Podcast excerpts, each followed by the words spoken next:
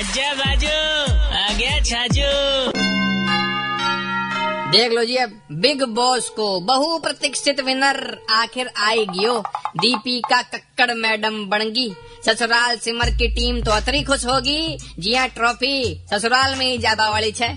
पर आज तो दीपक की ही कि वही बाणी। चलो, दीपक ना सही, दीपिका ही सही। ई चक्कर में रणवीर सिंह, माँ को सिम्बो, ऐसो खुश हो गयो बोले, मने सिर्फ़ नाम से मतलब छे। हाँ हिप हिप फुर्रे कर दो अटे। पण भाई, मैं थाने बोलूँ एक ही बात, केवी को ड्रेसअप देखो, ब्याह को ड्रेसिंग सेंस देखो, क्योंकि यहाँ को फ़ैशन डिज़ाइनर पतो कोनी कुण छे।